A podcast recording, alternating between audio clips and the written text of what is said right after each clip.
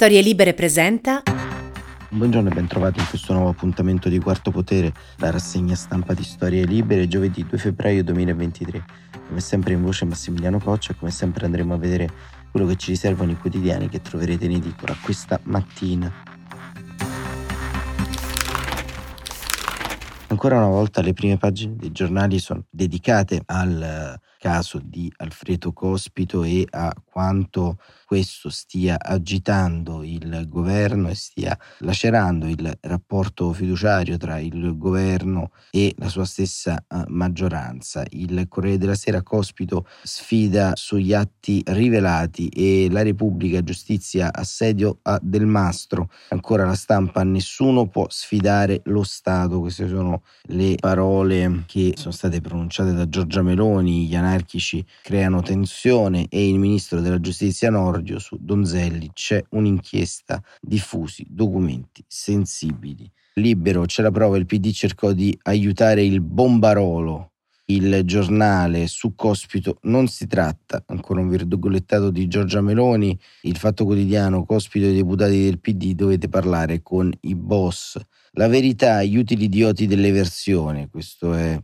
il titolo del giornale di Belpietro, il PD crea una cagnara sulle rivelazioni di presunti segreti ma non spiega la visita all'anarcoterrorista nella tempesta di tweet per fargli togliere il regime del 41 bis, esattamente quello che vogliono lui e i padrini con i quali ha stretto un patto dietro le sbarre. E ancora il tempo. Gli anarchici sfidano lo Stato e il messaggero premi a chi produce di più. Un altro argomento quanto previsto dalla manovra. Calderone della Lega buoni risultati con i contratti integrativi li incoraggeremo. Anche qui nel taglio centrale l'appello dell'antimafia Cospito resti al 41 bis. Domani apre ancora con un altro caso, quello di Durigon, così Durigon il candidato della destra del Lazio Rocca hanno comprato casa con lo sconto, sempre nel taglio invece basso, il caso del mastro mette nell'angolo Meloni e Nordio, alibi e silenzi nel governo. Stefano Feltri firma l'editoriale dicendo dietro il disastro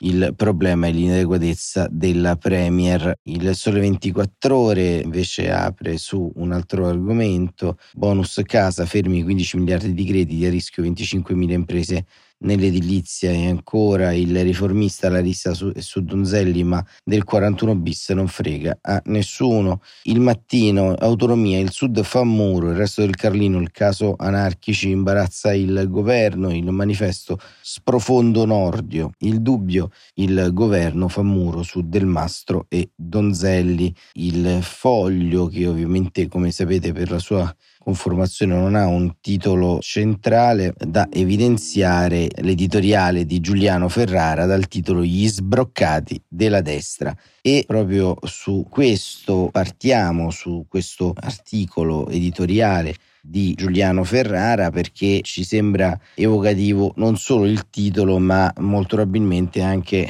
la tenuta morale del, del pezzo perché chiaramente Giuliano Ferrara pone l'accento su alcune incongruenze molto molto evidenti. Giorgia Meloni è seduta su un divano di semipelle simil Draghi, tutto procede per il meno peggio tra i viaggi, algerini e hub energetici. Il suo problema sono i suoi uomini, gente da combattere con la satira. Gli sbroccati della destra, ecco il vero problema di Giorgia Meloni, scrive Ferrara. Lei è seduta su un divano di similpelle, simil draghi, scelta razionale, profilo efficace di una gavetta di totale successo, da Colle Oppio a Palazzo Chigi in dieci anni e senza passare dal via, come si dice, a Monopoli, ma in queste sospensioni tra l'icona del banchiere occidentale e le memorie almirantiane ecco comparire il fantasma dello sbroccato, effettivo e anche potenziale non solo il giovane Donzelli, monolocalizzato con il sottosegretario del Mastro, anche per non essere costretto dalla dolce vita notturna della classe dirigente romana corrotta,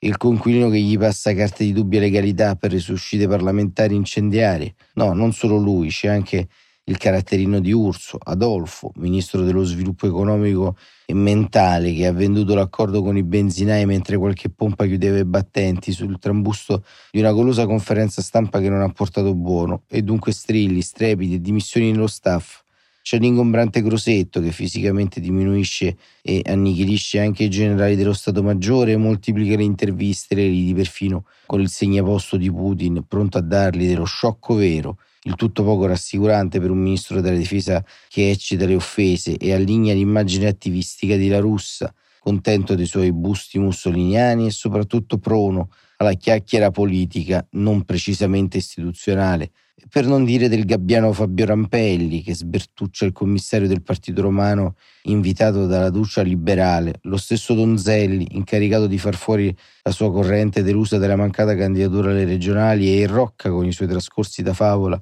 o da romanzo criminale. Ai Roma, che sentina di bei vizi che sei. Tutto sembra procedere, scrive Ferrara, per il meno peggio. Viaggi Algerini, Abba dell'Energia, Piano Mattei, si vola alto e ora si vola anche in Polonia, roccaforte dell'Occidente anti-autocratico e a Kiev, subito dopo la cantata a Sanremo e su tutte le notizie anti-recessive stupidamente ottimistiche ma ottime sull'economia imbrigliata dalla buona finanziaria, antidebito dopo tutte quelle palle sulle bollette esplosive che non sono mai esplose. Tutto almeno peggio e arrivano gli sbroccati, gente che non dovrebbe essere combattuta con il sopracciò istituzionale della Serracchiani, gente da colpire con la satira, se vogliamo considerandoli dei bru bru parecchio simpatici, ma pur sempre gente di governo strettamente associata alla presidenza abile arruolata per la marcia lunga. Lei spera di un esecutivo di legislatura, niente di così travolgente cui non si possa porre rimedio. In fondo Donzelli si è limitato a leggere un brutto corsivo di Belpietro di Sallusti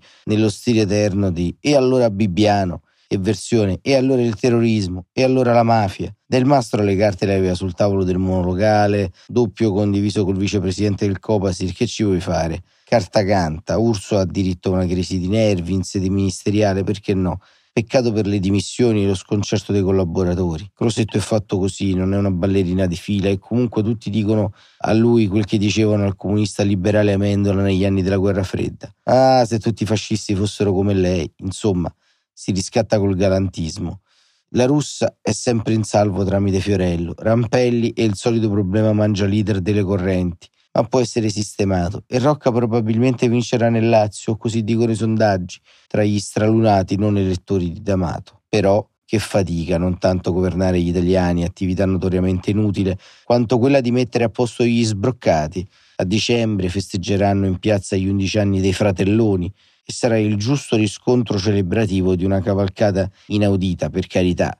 Piazza del Popolo degna cornice per una donata finalmente presentabile, speriamo nonché allegra, ma attenzione che non si moltiplichino i fenomeni di sbroccamento. Ci vuol poco ad incrinare, scrive Ferrara, la compagine e a trasformare l'abile Meloni in una efficiente, spregiudicata, veloce, attiva madre di tutti gli sbroccati. E questo era Giuliano Ferrara sul foglio che dà una lettura davvero davvero abile e coinvolgente della situazione, ma non è la sola puntura, diciamo, mettiamola così, che oggi la stampa riserva al caso Donzelli e alla vicenda Cospito perché ancora una volta si rivela il cosiddetto doppio peso, il doppio registro, perché fu proprio la destra, e questo c'è da sottolinearlo, la destra di Forza Italia, pezzi della Lega, a criticare sostanzialmente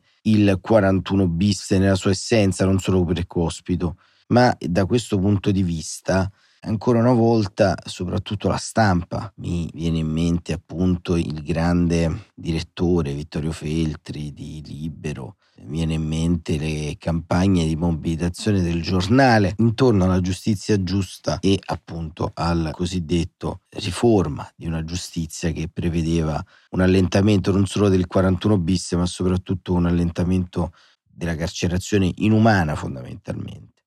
Ma andiamo a capire, insomma, anche che cosa fondamentalmente passa per la testa di questo governo. E un po' ce lo racconta Goffredo Buccini sul Corriere della Sera. Nel suo editoriale Ragioni e Passioni che fa un po' il controverso a quello di Giuliano Ferrara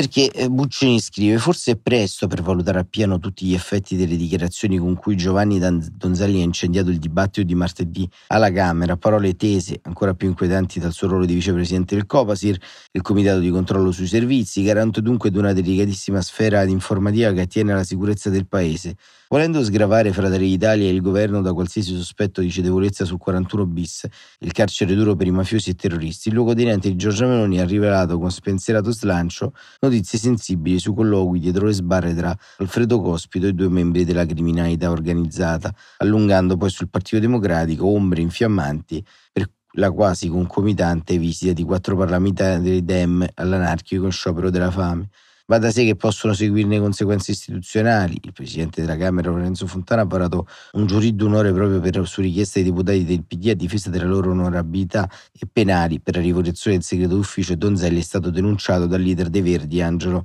Bonelli, ma le ricadute di maggiore impatto e prospettiva possono essere politiche, come ieri ha spiegato bene Francesco Verderami su queste colonne, persino al netto delle richieste di dimissioni venute da più parti, innanzitutto perché nel tentativo di giustificare il possesso di intercettazioni che appaiono non disponibili né tantomeno divulgabili, Donzelli ha coinvolto l'amico e collega di partito Andrea Del Mastro e così facendo il Ministero della Giustizia, di cui quello è sottosegretario con delega alle carceri, si rammenti che si è appena sopita la bruffa sulle intercettazioni attorno a Grada Sigilli Nordio, in secondo luogo perché il fedelissimo meloniano ha aperto, certo con ben altre intenzioni, uno squarcio nella tela di affidabilità che con pazienza la sua leader tesse in patria nelle cancellerie di mezzo mondo dal giorno della vittoria elettorale. E tuttavia c'è di più, una questione politica più sottile. Donzelli ha involontariamente spostato il fuoco del dibattito, lanciando un'accusa fuori luogo a quattro colleghi deputati i quali esercitavano soltanto il loro mandato che prevede anche la visita ai carcerati per verificarne lo stato di salute e le condizioni di detenzione. Nel tacciare di chissà quali ammiccamenti al terrorismo e alla mafia quei parlamentari dell'opposizione che facevano, ripetiamolo ancora, null'altro che il loro lavoro istituzionale, ha messo in ombra per imperizia un robusto argomento dialettico della propria parte e riflesso proprio piano della sinistra, dell'intelligenza e ancor più delle sue articolazioni politiche, quando nelle mani della giustizia finisce un estremista violento, un terrorista riconducibile anche in senso assai lato al grande album di famiglia di cui con coraggio scrisse Rossana Rossanda al tempo del sequestro Moro. Non mancano gli esempi, nemmeno troppo lontano, di appelli volti a ottenere clemenza a favore di chi si è macchiato di crimini anche odiosi, ma sotto l'inchiesta del sol dell'avvenire. Cospito non è un pensatore gandiano, ma un delinquente che, come ricordava Stefano Feltri sul domani, pur invocando pietà per lui, celebrava così la gambizzazione dell'amministratore delegato di Ansaldo Nucleare. Quel giorno, scriveva Cospito, non era una vecchia Tokarev la mia arma migliore, ma l'odio profondo, feroce che provo contro la società tecno-industriale. In suo favore si sono mossi artisti, attori, segnatori, opinionisti, e non per le sacrosante cure in carcere, ma per la revoca del 41 bis, regime di detenzione speciale voluto da Falcone. Così era di certo cosa buona e giusta firmare per la vita di Silvia Baraldini, cui persino Cuccini dedicò una splendida canzone, malata e detenuta per terrorismo in una prigione americana. Meno lineare fu forse la sua liberazione, via indulto dopo l'impegno assunto con gli americani di far scontare la pena qui da noi. Nel lungo elenco di cose che si sottoscrisse nel 2004 un appello a favore del terrorista Cesare Battisti, se c'è chi ci ha ripensato e chi addirittura nega di aver firmato alcunché dopo le giravolte da fuggiasco internazionale dell'ex capo dei proletari armati per il comunismo. Ma c'è anche chi tiene il punto, perché la galera per Battisti avrebbe aumentato il populismo penale e serve una riflessione non il carcere, o parla di una sparatoria per descrivere l'agguato che costò la vita all'orefice Torreggiani. Italiani e francesi sono gli intellettuali che su Liberazione lanciarono una richiesta di amnistia per nove dei nostri terroristi rimasti oltre Alpe negli anni di piombo protetti da dottrina Mitterrand che li elevava a perseguitati politici. Si sono rifatti una vita. Un antico dirigente comunista come Luciano Violante, fondendo loro che anche le vittime delle Brigate Rosse avrebbero voluto rifarsi una vita, testimoniò il rigore del PC berlingueriano contro il giustificazionismo movimentista che da allora affligge ancora la sinistra. Il nodo tutto politico non toglie nulla alla questione umana che riguarda la vita di Cospito, sacra e da tutelare come quella di qualunque altro cittadino nelle mani dello Stato, e nemmeno tocca il punto assai delegato dell'applicabilità al caso specifico del 41 bis alla luce di una sentenza che, come spiega Giovanni Bancone sul Corriere della Sera di lunedì, ridimensiona molto il ruolo direttivo dell'anarchico nella sua comunità. Ma se nessuno deve toccare Caino, sarà forse serio ammettere che anche dalle nostre parti non tutti i Caino sono uguali. Il comitato, e se fossero innocenti, mobilitatosi a favore dei neri Mambro e Fioramanti, venne fondato in un circolo arci, raccolte raccolse molte intellettualità di sinistra, ma sull'assunto di una trama ulteriore, l'attentato alla strage di Bologna come strage di Stato, la storia di Cospito fa saltare tutte le ipocrisie da una parte e dall'altra, anche quelle sedicenti umanitarie. Luigi Manconi, uno che non ha mai suddiviso l'umanità per colore politico, racconta di quando si riuscì a salvare la semi-libertà del fascista Mario Tuti, un feroce assassino sì, ma, in, carc- ma in carcere a 46 anni bussò a tanti parlamentari del centrosinistra, dice non uno che gli aprisse. E questo era Goffredo Buccini sul Corriere della Sera che come vedete traccia invece una panoramica e prende la questione da un punto di vista differente rispetto a Giuliano Ferrara. Ho scelto questi due pezzi quest'oggi proprio perché un po' simboleggiano i due nodi eh, problematici non solo a livello politico, quello lo abbiamo visto ieri, non ci sono grosse novità, si capirà nelle prossime ore, ma emergono soprattutto una serie di di passioni laterali intorno a questa storia, di bauli pieni di cianfrusaglie delle storie politiche e personali dei personaggi in campo, che in qualche modo fanno sì che si perda poi di vista l'obiettivo fondamentale o quantomeno il punto di vista fondamentale, ovvero la possibilità o l'impossibilità di lavorare sempre in un Parlamento, in un paese che sia possibilmente il più normale possibile. Ha ragione Giuliano Ferrara, ci sono gli sbroccati, ma gli sbroccati sono un po' dappertutto, sono nel centrodestra, sono in parte nel centro-sinistra, nella sinistra-sinistra, nella destra-destra. Insomma, gli sbroccati sono coloro che non tengono una linea di equilibrio all'interno di questioni così complesse. Come ho detto già in altre occasioni, e lo ha ribadito anche Giovanni Bianconi in questo caso, come ha ricordato Buccini sul Corriere della Sera di lunedì, avendo letto le carte, avendo in qualche modo affrontato una letteratura sulla questione, l'inserimento di Alfredo Cospito al 41 bis è parsa una forzatura giuridica molto evidente e per questo è fondamentalmente a mio avviso che non sono notoriamente un fiancheggiatore né di terroristi né di assalitori, di amministratori delegati e di mafiosi,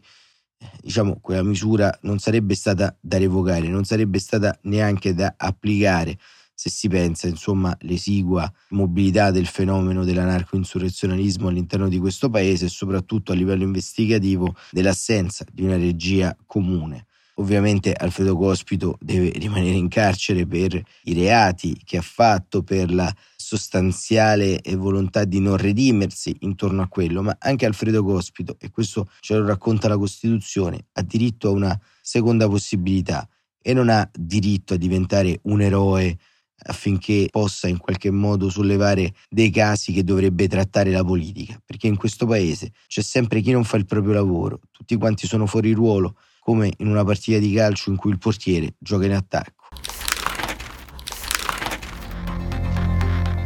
Per oggi è davvero tutto, Quarto Potere torna domani mattina come sempre alle 7.45. Grazie per essere stati con noi e buon proseguimento di giornata.